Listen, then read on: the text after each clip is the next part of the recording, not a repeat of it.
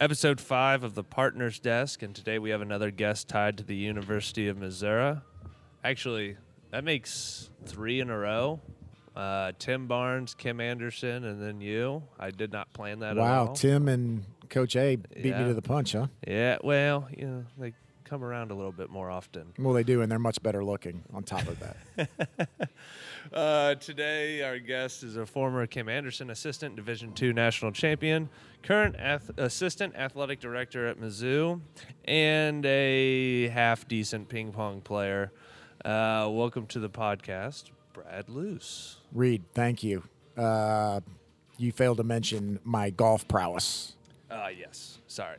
Yes. I, through your many years of playing in the chamber and Sedalia 200, I have yet to see you actually swing a club. So I You're better off because of it. Um, so for everybody who doesn't really know, I mean, for everybody who doesn't really know, you can uh, look up Brad Loos. There's a bunch of articles. He's done some podcasts and whatnot before, but um, he's really well known for uh, being part of Kim Anderson's staff at UCM and Mizzou. And then, kind of the bigger one that probably everybody knows you for now uh, is your daughter uh, fought fights neuroblastema. Is that how you say Ne- that? neuroblastoma, but Blastoma. good try. I like it. That was a he- that was a heck of an effort. Thank you. I just copied and pasted it, and so I haven't actually like tried to put it in Google and do the pronunciation. But she's on the other side of that battle now.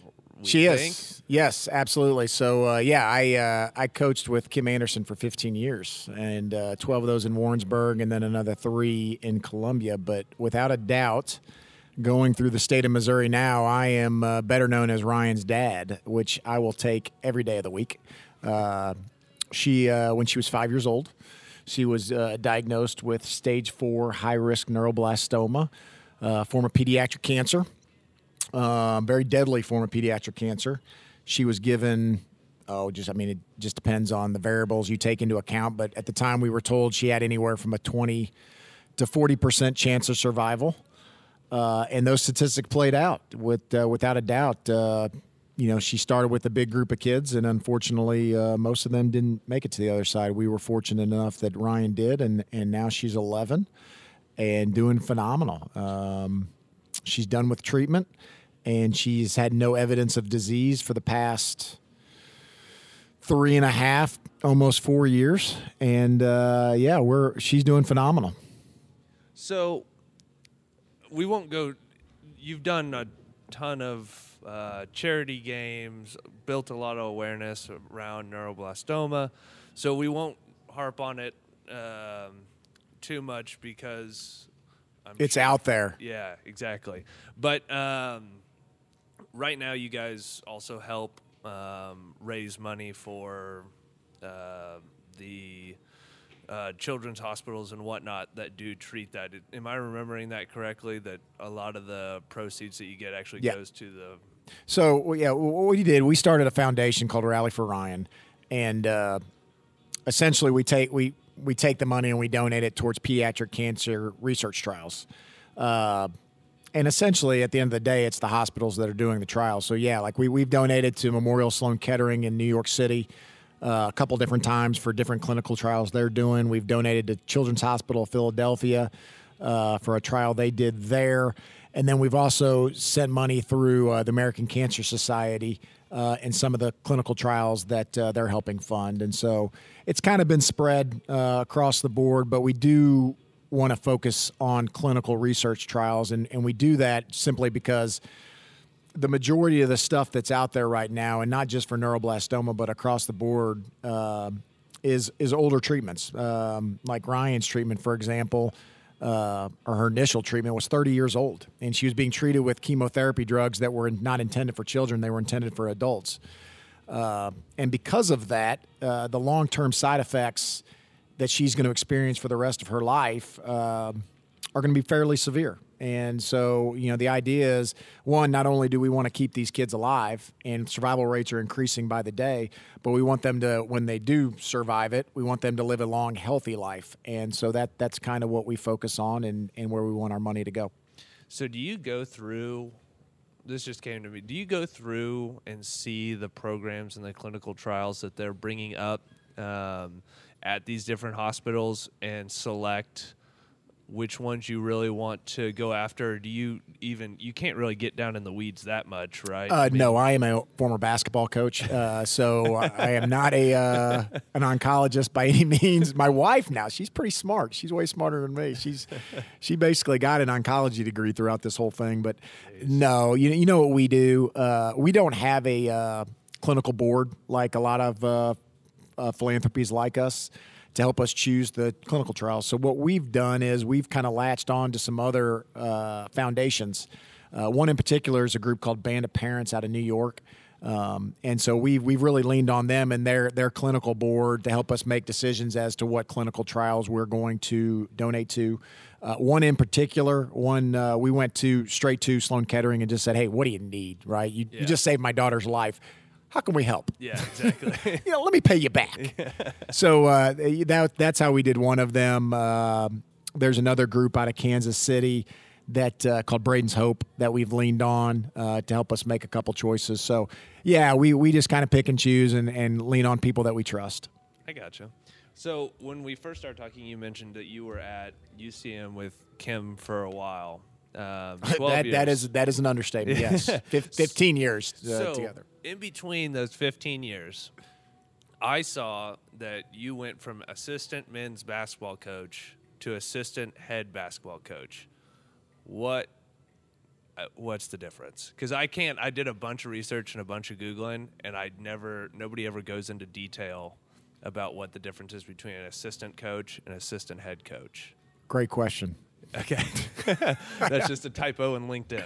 No, that that is a uh, uh, that is a uh, we don't have any more money to give you, but we're going to give you a really cool business card that makes There you feel go. uber important. Yeah, gets everybody else who's looking for assistant coaches like, no, this is assistant head coach right here. No, so yeah, what what it really means is uh, when you're an assistant coach uh, and things go wrong, the head coach doesn't really throw you under the bus. But when you become associate head coach, Mm. now well, now it's your fault. Ah, yes, So I'm really hoping You're Coach A doesn't. Li- I'm really hoping Coach A doesn't listen to this. by the way.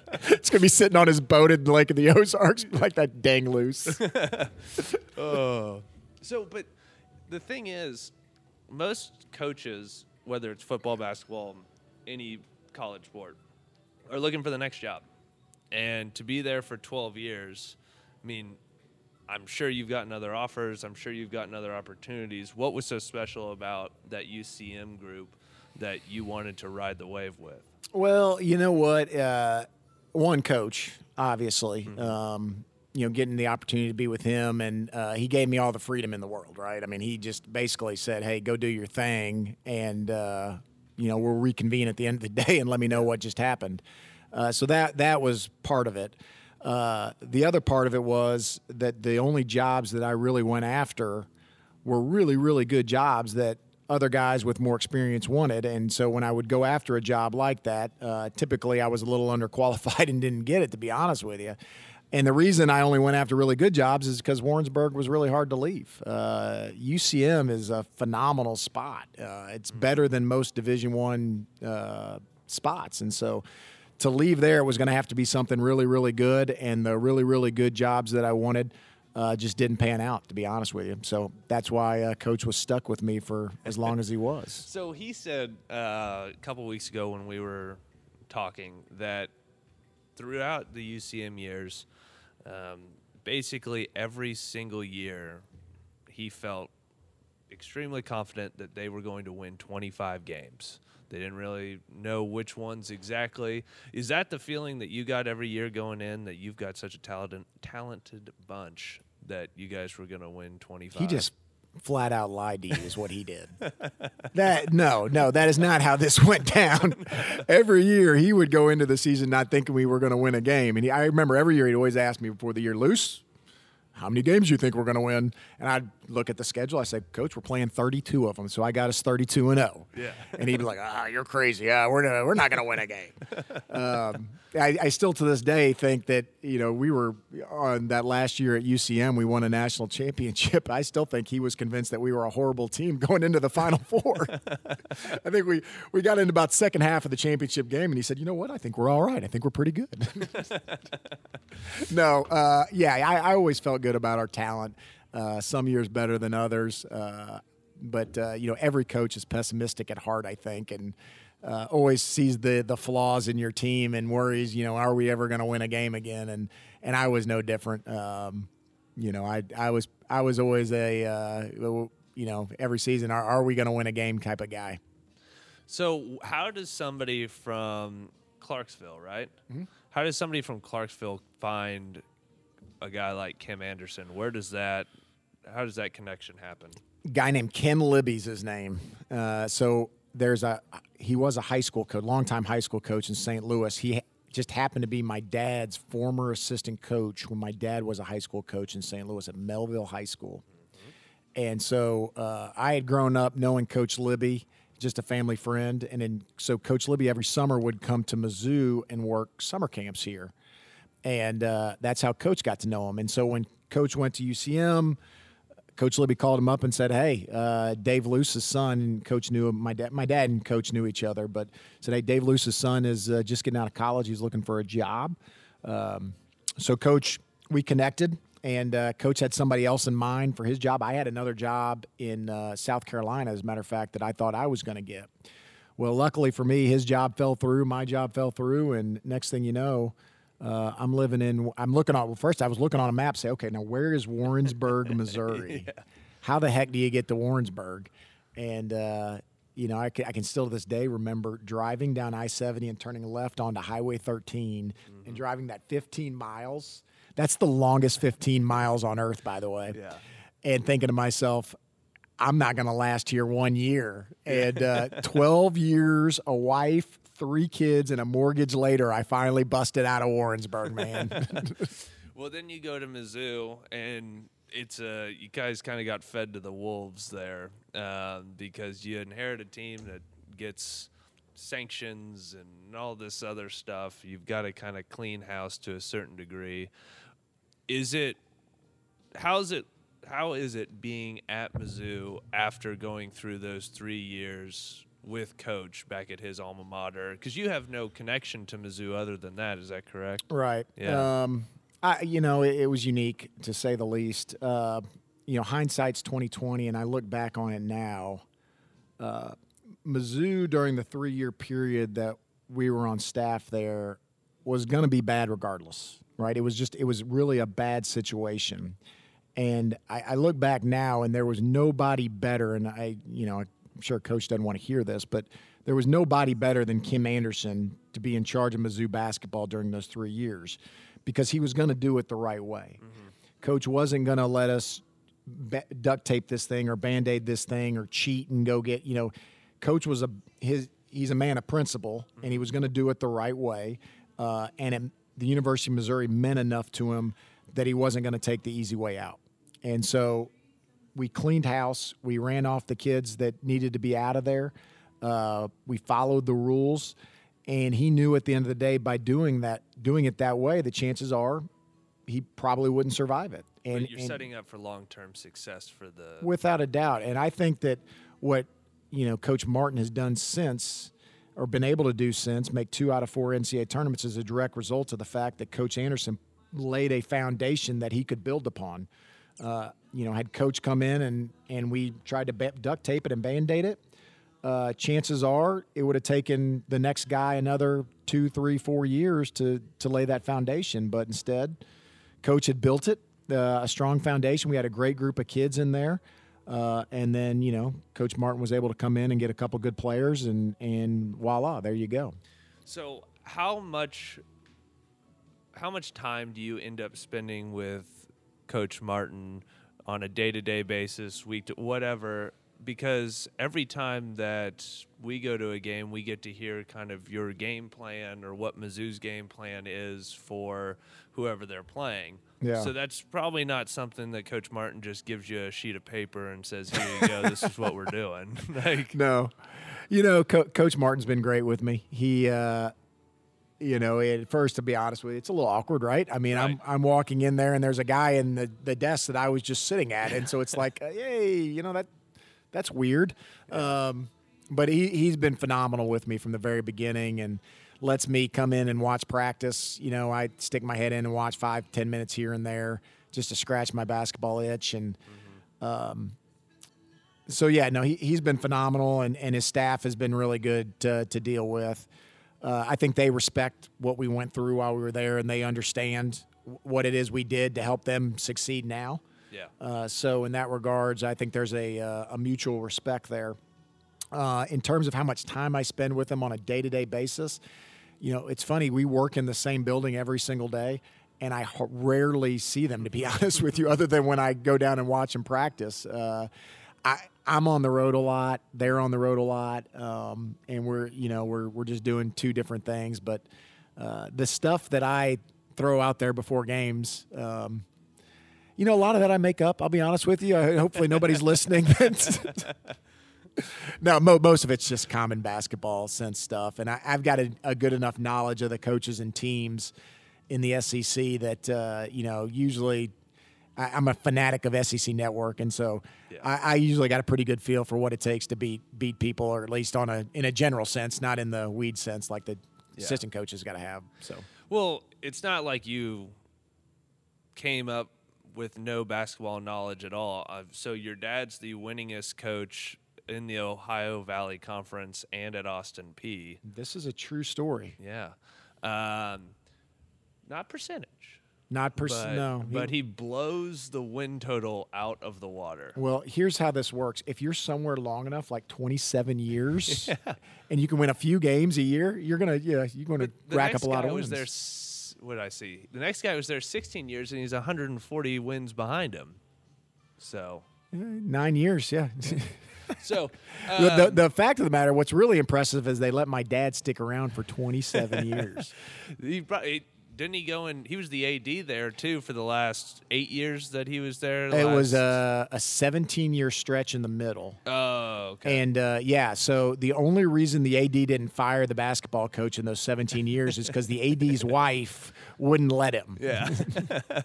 but what is it like growing up in Clarksville, seeing the team, being around the team? I'm certain. And then ending up going and playing because I know from experience that playing for family or your dad specifically, he is harder on you. In my case, at least, I'm sure it's the same. And everybody, anytime you get any playing time, everybody's like, mm, coach's son. Did you feel that at Austin Peay? Okay, or- so first of all, I never got playing time, so I don't know what that would feel like. That would be a unique experience. I was on 21 the team, games started in 1999 2000. not started. I, I may have- have played, but I didn't start. I can guarantee I never started. can you send me that link? I need to copy and paste that. Uh, no, you know what? Um, so first of all, let me start by saying this: I was not good enough to play at Austin Peay, and I was well aware of that. Right?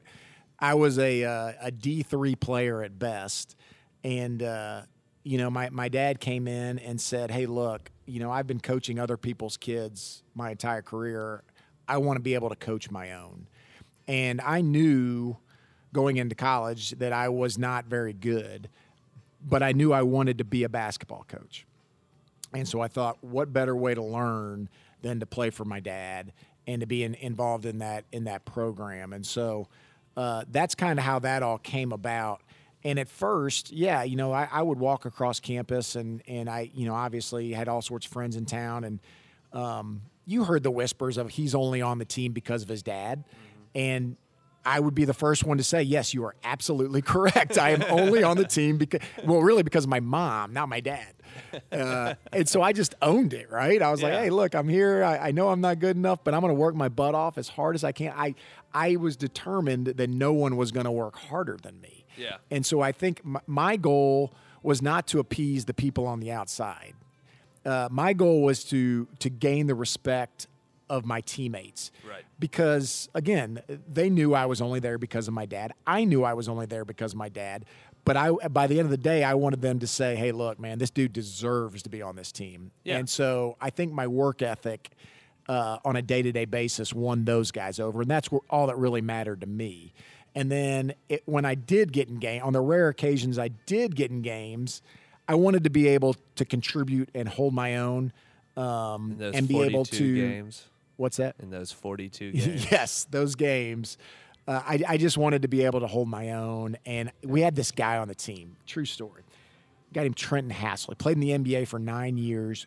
Phenomenal player. Me and him grew up playing together our entire lives. And uh, I was the smart. I was smart enough basketball player to know get the ball to Trenton and then get the heck out of the way. And so I could do that really well. I could just dribble the ball up the floor, not turn it over, pass to Trenton, and get out of the way. And so that that was my career. Is so even now, is your dad one of the type of guys that can go into a diner and never has to pay for his own meal? Is Austin Peay are Austin Peay fans that big of fans where they know exactly who the basketball coach is? They you know, Oh yeah. I mean, uh, Clarksville, Tennessee is a town of 150,000 people, but it is a small town that got big on accident. It is Sedalia Mo at heart, man. and uh, so everybody knows everybody. Yeah, and, and Dave Loos is the, the uh, unofficial mayor of the town still to this day. Uh, and I, I think he now that he's retired, he can enjoy that even more. Um, I, I do want to rewind though. So when I when I first started, you talked about how uh, your dad was unfair to you coaching you. I didn't say unfair. I, I- just said extra hard. extra I, hard. we'll have to replay tape, but yeah, we, maybe we'll, yes. so the first two years, without doubt. So Trenton, going back to Trenton again, uh, Trenton was a handful the first two years. And so I knew that every time Trenton screwed up, Trenton was very fragile at the start of things, and could you couldn't really yell at him. And so, but my dad knew he could yell at me, and so I knew that every time Trenton made a mistake, whether he missed class or turned the ball over in practice or didn't run hard enough back on defense, I knew that all of my dad's wrath and fury was coming right at me. so You I would like his like handler. Trenton, Trenton would turn the ball over, and I'd just go ahead and start walking to the baseline to run a sprint. but I was really good at it, and because of that, Trenton survived the first two years, and we were really good. So what's it? What's the difference, or not? What's the difference? But how how good is the talent in the Ohio Valley versus the Missouri Valley? Now Ohio Valley's D one guys, Mm-hmm. but they're that mid major that doesn't get a lot of attention Yeah. until it's the first weekend of uh, the tournament or the last weekend of the uh, championship week. You know? So you're you're going to find at a school like uh, the talent level is not that different. The depth is different. I think you find Oh. as compared to the Ohio Valley to to the Missouri Valley, from the Missouri Valley to say the SEC, right? Um, like you take teams like Belmont, Murray State, and you know, and, and Austin Peay year to year uh, can beat any team in the Missouri Valley, but top to bottom in the league, y they can't. Right? There's just there's way more depth than say the Missouri Valley, and same thing where if you took Loyola, Chicago, right, really good, made runs in the NCAA tournament Yeah. they're good enough to beat anybody in the SEC. But as you run the gamut of the Missouri Valley, when you get down to like Evansville, Indiana State, and so on and so forth, no, they're not going to be able to beat SEC teams on the regular. Same thing like from the Ohio need- Valley to the Missouri Valley. feels like they need some like uh, extra nun support like Loyola gets. They need more prayers, yeah, Yes. without a doubt. Holy water, Yeah. is what they all need. So, but that was one thing that uh, Kim talked about, Coach Anderson talked about, is that the recruiting at D2 versus a D1 level, and I'm sure there's some gap in between a mid major, is D2, you go to the same wells almost all the time. It's very easy to get quality players who will be able to fit in a system that all have kind of known each other. You go to certain areas, right? And then D1, you've got to get some blue chippers if you want a real shot at something. You need those top 100 players, top 200 players. Um, what what is that? How do you feel about those two levels? Because you were coaching at both Division Two and Division One. Is it way harder at Division One than it is Division Two?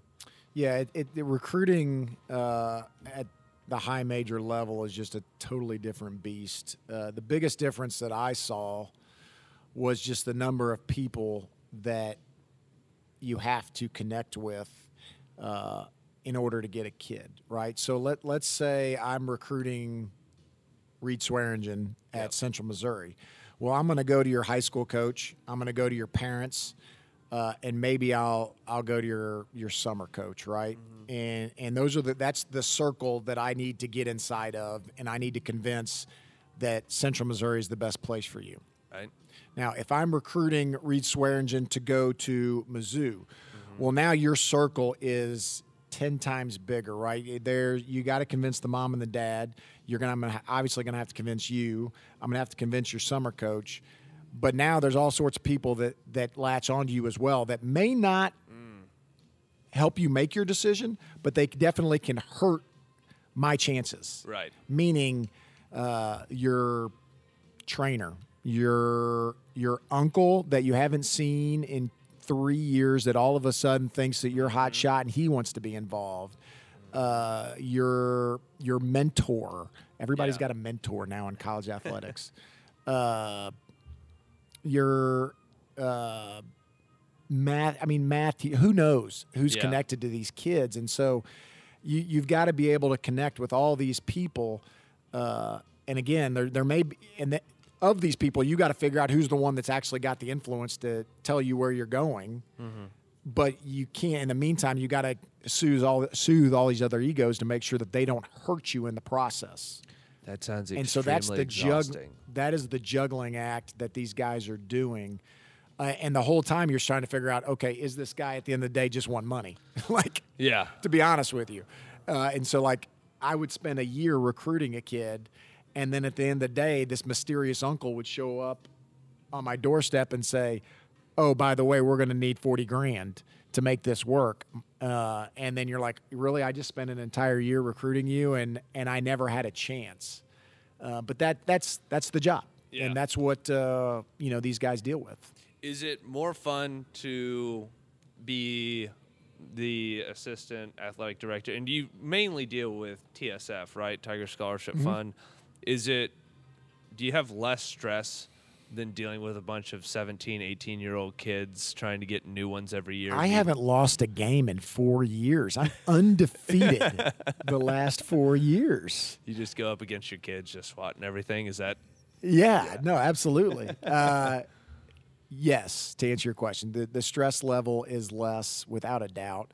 Um, it, it's just it's different. We'll put it that way. Yeah. Uh, one job's not better than the other. Uh, I love both jobs. I'm not going to sit here and tell you I, I'm as passionate about what I do as I like. I, I still see myself as a basketball coach, right? Yeah. I was passionate about basketball, but the one thing I am passionate about in both jobs is the University of Missouri. And I'm probably more so passionate about that now than I was as a coach. I think I, in the role I'm in now, I've got a better understanding of what this university and this athletic department means to the people in the state. Yeah. And so in in that regard, I didn't really understand that as a coach. Mm-hmm. I we were very you're very siloed off when you're coaching. You're worried about your team, your program, your next recruit, your next game. And in this job, I get to see the big picture and what this what these programs and this university mean to everybody in the state. And that, I mean, that's really cool. That's what gets Yeah. me excited now in my job that I currently have. Do you ever see yourself going back to coaching? Uh, never say never, but it would really have to be a very unique, special Yeah. situation. Um, and I don't know what that situation would be. I, I to be honest, I'm kind of out of sight, out of mind now in the coaching world. Well, the only reason I ask is because you once, uh, not really sure. I this is a direct quote. Sorry, I'm not sure that I ever really considered doing much else. It was just one of those deals where I fell in love with the game of basketball, and I saw the success, success and the lifestyle that my dad had, and that's what I wanted to be a part of. Young and stupid. I think that was. Uh, I think that's when you first, uh, you guys first came to Mizzou. That was prior to my wife saying, "No, you will not get back into coaching." It is one of those things that engulfs you, right? Because you've spent so much time, you've been around it for so long, you feel like you have this wealth of knowledge that would, it doesn't, but you feel like it would go to waste without trying to share it and be a part of it. I you mean, nailed it. Yeah, no, you nailed it. Uh, I've got 20 years of just worthless basketball knowledge now that I try to impart on my son's 12 year old team. Not very well, I might add. we just got our butts kicked in the Show Me State games. So, Oh, yikes. uh, coaching is an addiction, um, and it's uh, you, you, it, it, you it's a passion. It's an addiction.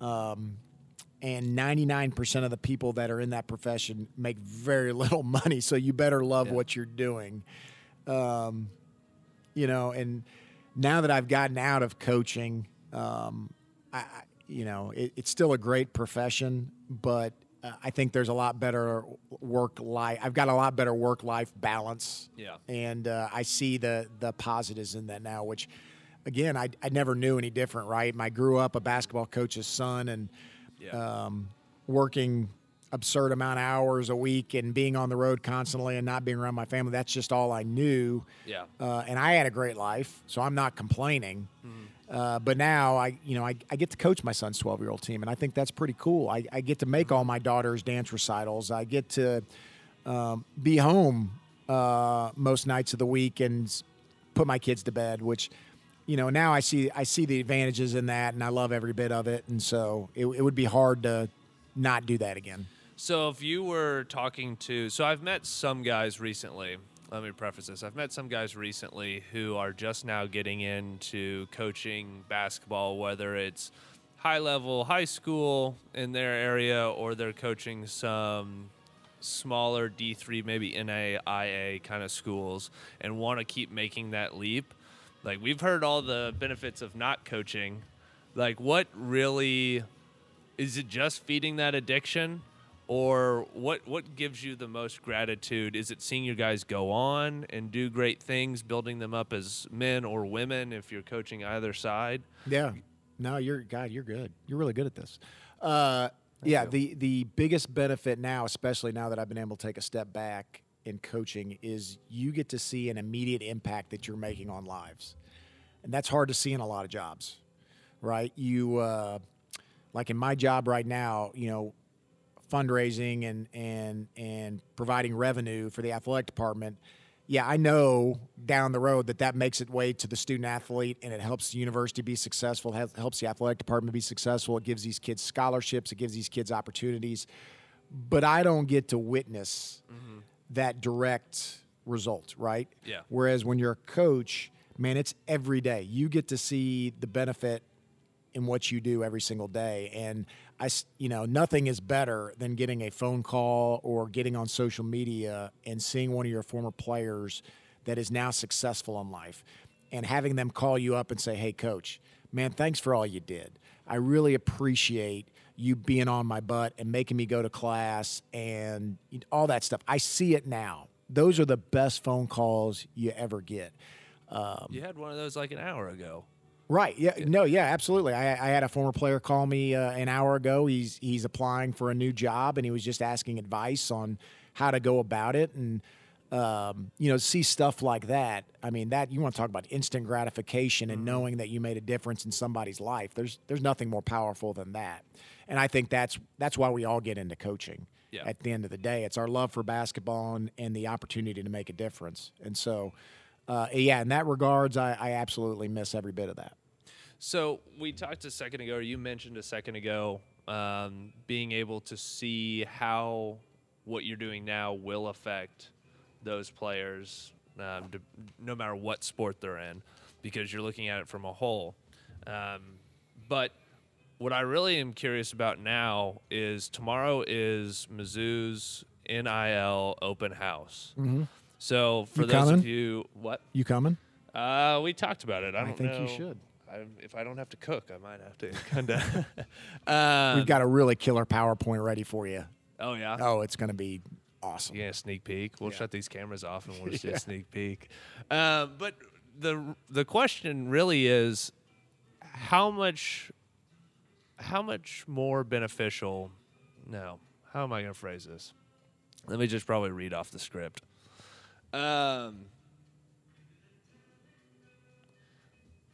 you guys will be tiger scholarship fund will be kind of helping through the process of these athletes with their name, image, and likeness being able to sell it, or are you just leaving that all up to Open House, which is the software, right? What's this? Open doors. Open Open Doors. Yeah. Yeah. Uh, no, yeah. So we're going to be involved more so in an educational standpoint than anything. Like, like taxes and stuff. Or, uh, right, the whole whole gamut. How, how do you shape your brand? Uh, we're going to have. We've got professors from the School of Business and over on campus. They're going to come over and do sessions with our ki- our kids, kids, young adults, right.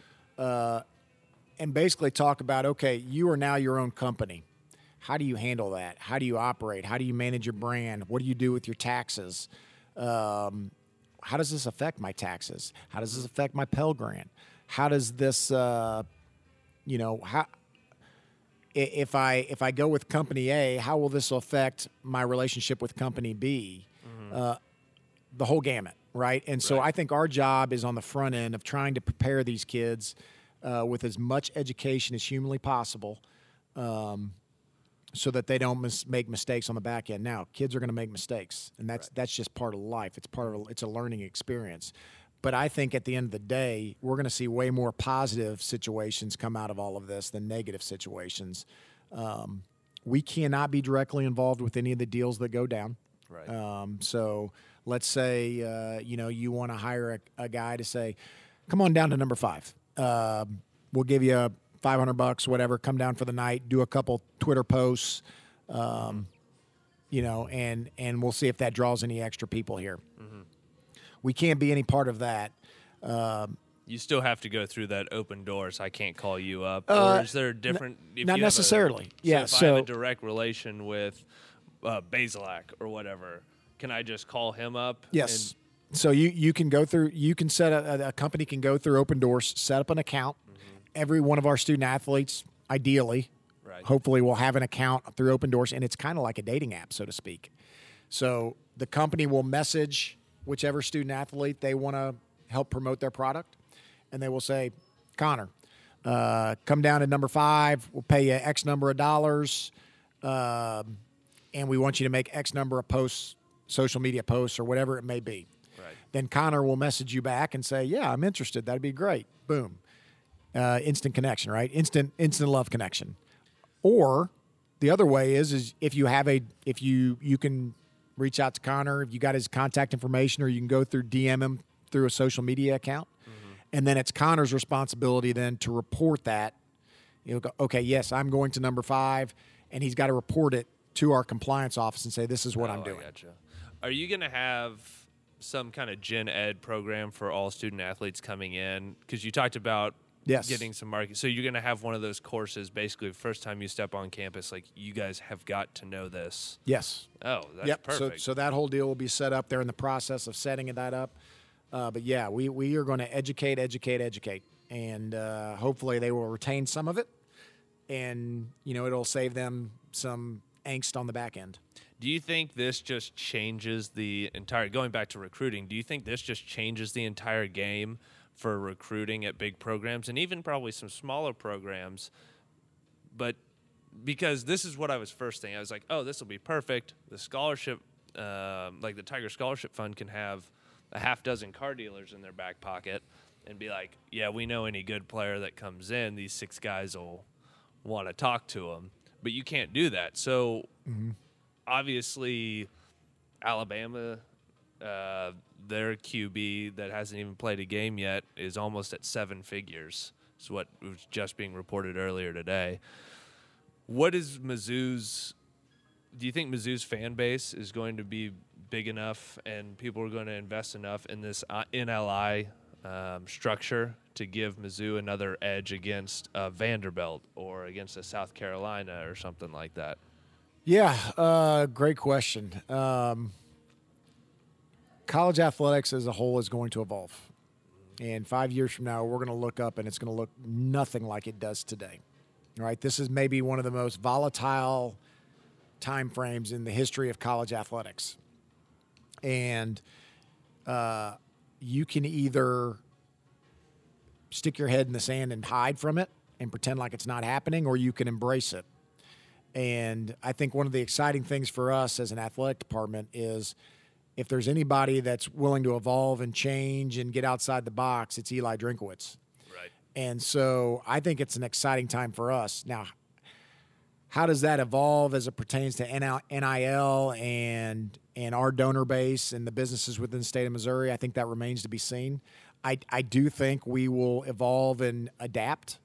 Uh, we have no choice. Yeah. Right. Um, but uh, you know, I, am confident that that we'll look back and say, yeah, the the Mizzou fan base, so to speak, answered the call, and uh, we we're going to give these kids opportunities. Um, how we go about that, uh, we're still trying to figure out. Uh, to be honest with you, um, but I, I, there's no doubt in my mind that we will. So, so that's a great way of uh, not answering your question. Yeah. I I didn't even realize that the scholarship foundation wouldn't be able to be a part of it. I thought that would be the perfect means to be able to set people up. Obviously, this open doors hopefully is the yeah. And so open doors is just a uh, an app, so to speak. They, right. There is some educational information on there, but in terms of soliciting deals, uh, that's not what they do. This is more of a, uh, a, like I said, a dating service, so to speak, a way yeah. for people to connect. Yeah. Uh, it's a way to provide more information for our student athletes, but it's not a a uh, an agent, so to speak, uh, that goes and finds deals for kids. Um, kids can have agents if they want. Um, agent just needs to be uh, licensed by the state of Missouri. Uh, what kind of license? Agent's license, whatever that is. Hey, uh, let's mark that down for later.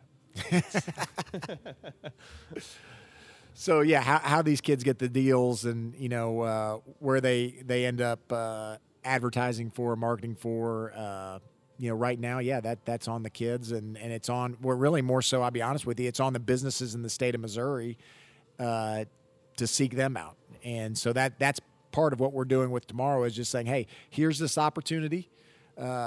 You know, if you're if you're interested and you think these kids can help your business, go for it. So it this is basically the only way that you can theoretically help the student athletes is being able to educate those who might want to partake in athletes name image and likeness likeness yeah. right this for the most is, part yeah so are you expecting a pretty big turnout tomorrow? Yeah, we've had we've had a great feedback. Um, you know, just in terms of questions and, and interest across the board, uh, it's been really really good.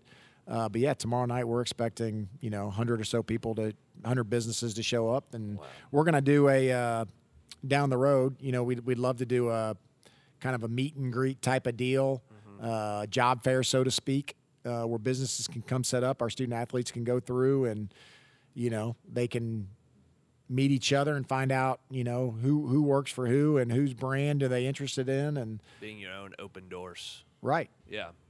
Being your biggest your own biggest advocate. Hmm. Interesting. Well, um, so as the so it keeps saying that you're the assistant athletic director at Mizzou. Um, that is correct. Uh, right? Associate. Associate.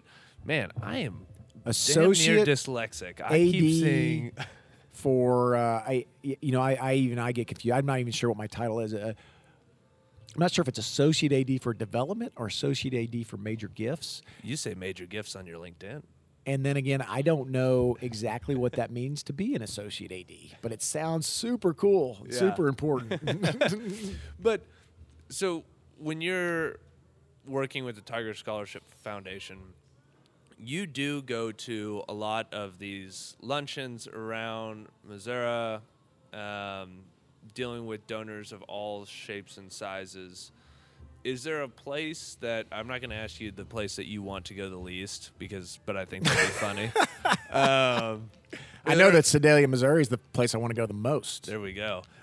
I mean, obviously it was that. I was going to ask what number two was. Is there? Is it probably? Let me guess before. Okay. I'm going to guess it's not going to be Jefferson City. It's going to be Warrensburg. Although that one's probably tough because they all are still big UCM fans, so it's probably kind of a split deal. Yeah, our donor base in Warrensburg is not huge. Uh, I'm going to say Sedalia, number one. And number two is, uh, you know, whoever's going to write me the biggest check.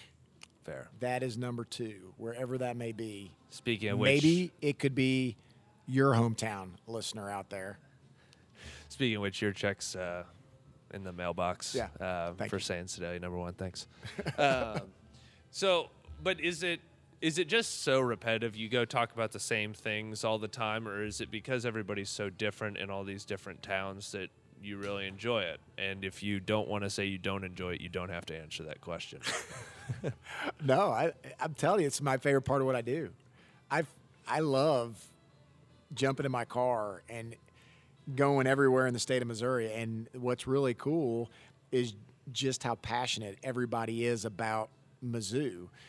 Uh, and I just I love hearing people's stories about you know how they grew up going to Mizzou games and they've been to every home game for the last 20 years or their dad started bought season tickets back in 1964 and they've had the same season tickets since then or uh, you know they remember going to games in Brewer Fieldhouse and then moving over to Hearnes and then moving to Mizzou Arena and uh, you know it, it, it's what I love about this job is just how passionate everybody is about Mizzou athletics and what it means to their life yeah. and how it's it's formed uh, or it's shaped their their childhood into their adulthood and how they're passing it on to their kids now. And so, um, you know, a- again, I, what I love about this job is how passionate people are for the University of Missouri, and I think that's very special. And it's it's uh, it's it's what gets me out of bed every morning and gets me excited to go to work. Do you hear something very similar from other associate athletic directors? Because I'm sure you all kind of run in similar circles, um, especially when it may come to the SEC, going to certain games or whatnot. Does everybody feel as though their fan base, and you don't have to name names if they don't, but everybody feels that their fan base is extremely passionate? I mean, Well, I think especially in the SEC. yeah, I mean, I you know, the SEC is just a different beast. You know, the hashtag it just means more. it does just. I mean think more. there is absolutely some truth to that, uh, and and it's something that we're, to be quite honest, we're playing catch up on in the state of Missouri. Yeah. Our, our fan base is very passionate, but we are a very uh, seasonal fan base in that. You know what? We're going to get excited about football and football season. We'll get excited about basketball come January. Uh, you know, and we'll get excited about baseball, softball in the spring, or whatever sports going on. Right? Yeah. uh, in in the SEC, there are uh, there's three seasons. There's football season, Yep. there's recruiting season, and then there's spring football season. Yep. Right, and so it's a year-round, 365 day a year deal. Um, and and we we are not there yet, to be quite honest with you, and we've we've got a ways to go, but. Uh, you know, it, it takes time, right? The SEC's been around for over 100 years. Uh, Alabama didn't get to be Alabama overnight. No, they actually were kind of bad for a while. There you go. Yeah. Um, You know, Tennessee sells. You know, if, if they have 90,000 fans, that's a that's a small turnout, right? Yeah. They didn't get to that overnight, and so we shouldn't expect to be there in in uh, what is it nine years now that we've been in the SEC, something like that. Yep. So you know, we're we're we're making up ground and we're making it up fast, uh, but it's going to take time. So, one thing that shortens that amount of time is uh, exceeding expectations. W's. Yes. So, what are your expectations for the next two sports seasons? So, football and basketball coming up. Well, uh, this year. well, Coach Anderson, what do we play? Twelve football games. We're going to be twelve and zero, right? That's the expectation. that shit on me. No, yeah. Well, Coach Loos. Um, you know, I, I think uh, you know Eli's done a tremendous job. We've got he's stacked up back to back, incredible recruiting um, hauls there. You know, we've just he's I think what are we 14th in the nation right now in two four seven right sports in in our recruiting rankings. Yeah. So I think the future is very, very bright for Mizzou football. Now, this next season, uh, you know, those those players aren't here yet, obviously, and it's going to take time to get them ingrained once they do get here. But I think we've got a great nucleus coming back this year, right? You so you got Connor Bazelak. You know, first and foremost, you got a really darn good quarterback coming back. Yep. Uh, Keke Chism's back. He decided to utilize his extra year because of COVID, and I think getting him back, he's going to be a year better. Uh, you got Mookie Cooper, the wide receiver that's transferring from Ohio State, that's originally Yep. from East St. Louis. Yep. I mean, that dude is super fast. like, good lord, he's fast. So he, you know, he gives Bazelak another target to throw to. Uh, we got Tyler Badie coming back at running back. Uh, you lose Rountree, but you got Badie. Yep. Um, and then we go out and our defense, we got our defensive lines very, very solid. Uh, a bunch of guys coming back. And then, you know, we went out and got the two uh, cornerbacks from Tulsa, where that was the weakest part of our, our, our defense. Yeah. Now, arguably, is the strongest part of our defense. And so I think we've got some really good pieces. I think the schedule lines up well. So we've got a chance to be really successful this year. What is what is really successful? I you know, Let me throw you a softball. sure. Uh, Bovada has the Tigers over under for wins at seven. Oh, easy over. Take Yeah. that bet. Come on. thought that'd be- easy. uh, I'd be curious to see. Yeah, I, I don't know. Yeah, I I think you know when you look at the schedule, I I think seven eight wins is is very doable. I'll put. I, how about that? That's, that's Um, but I'm I'm I'm banking on twelve and oh. zero. Yeah. Listen, you got to start 1 to 0 to get anywhere. So we'll Boom. be there. Watch out, Central Michigan, Yeah. September fourth. Well, I appreciate you coming down, my friend. I know that you were around the area, but it's always fun to sit and talk. And I'm always we'll- down for this. We'll have some shorties um, at the house later. And Yes. A shorty or make it two would be phenomenal. Well, uh, what is going on in the next few weeks, few months that you've got to let everybody know? Like, just let tell us what we can do for you. So, uh, just so everybody knows, Faurot Field, it's open for business this fall. Nice. We are going to have fans, 60,000 of them to be exact. so not quite full capacity, but getting close. No, right? full capacity. Is it only sixty now? Yeah, we're, we you know we condensed a little bit when we lost uh, when we built the south end zone. Oh, Rough- yeah. roughly 60. Okay. Uh, I think it's 62,500 if I'm Oh, okay. Mis- I not don't know why I could be wrong on that. stuck in my head. Anyways, Yeah. open for business. We got to sell season tickets. Uh, that's the next thing. So we've we've got great facilities now. We got the south end zone. We've got the indoor practice facility that's going to be built starting at the end of the season. Uh, we got a great football coach, uh, but if we want to keep this thing rolling, if we if everybody really wants to have, if we're serious about having a good football team, we've got to fill that dang stadium, and we got to fill it consistently. Um, and that that's what's going to really get these these good players to want to come here. Yeah, you know, you can have the best facilities in the world, but if they're playing to an empty state or half filled stadium, uh, nobody wants that. And so, if we're serious about being in this league, and we're serious about wanting to win an SEC championship, and we're serious about wanting to one day win a national championship, there that we got to get put butts in the in the seats, and we got to do our part as a fan base uh, uh, in the state of Missouri. So that is number one. The most important thing we got going on right now is just trying to convince people that you know buying season tickets uh, is is ultra ultra important. So you know anybody listening out there in Radio Land, please uh, go buy season tickets. Call the TSF. Call um, the Mizzou one eight hundred Cat Paws and uh, and get your tickets. It's going to be a fun ride the next five years. I can tell you that. So we'll drop um either a link or put the phone number in for season tickets or at least information about it. So and you know send us like an affiliate link so we get a little bit. I of, got you. Yeah. tell them tell them Reid sent you, and you're going to get that special discount. I got you. Gonna be a three times the price now. um, well, I really appreciate it, man. I, I'm glad that you're here. I'm I'm happy to have you as uh, a Mizzou Tiger and happy to call you a friend. And so thank you once again for coming on the partners desk and being part of episode five. M I Z. Z O U.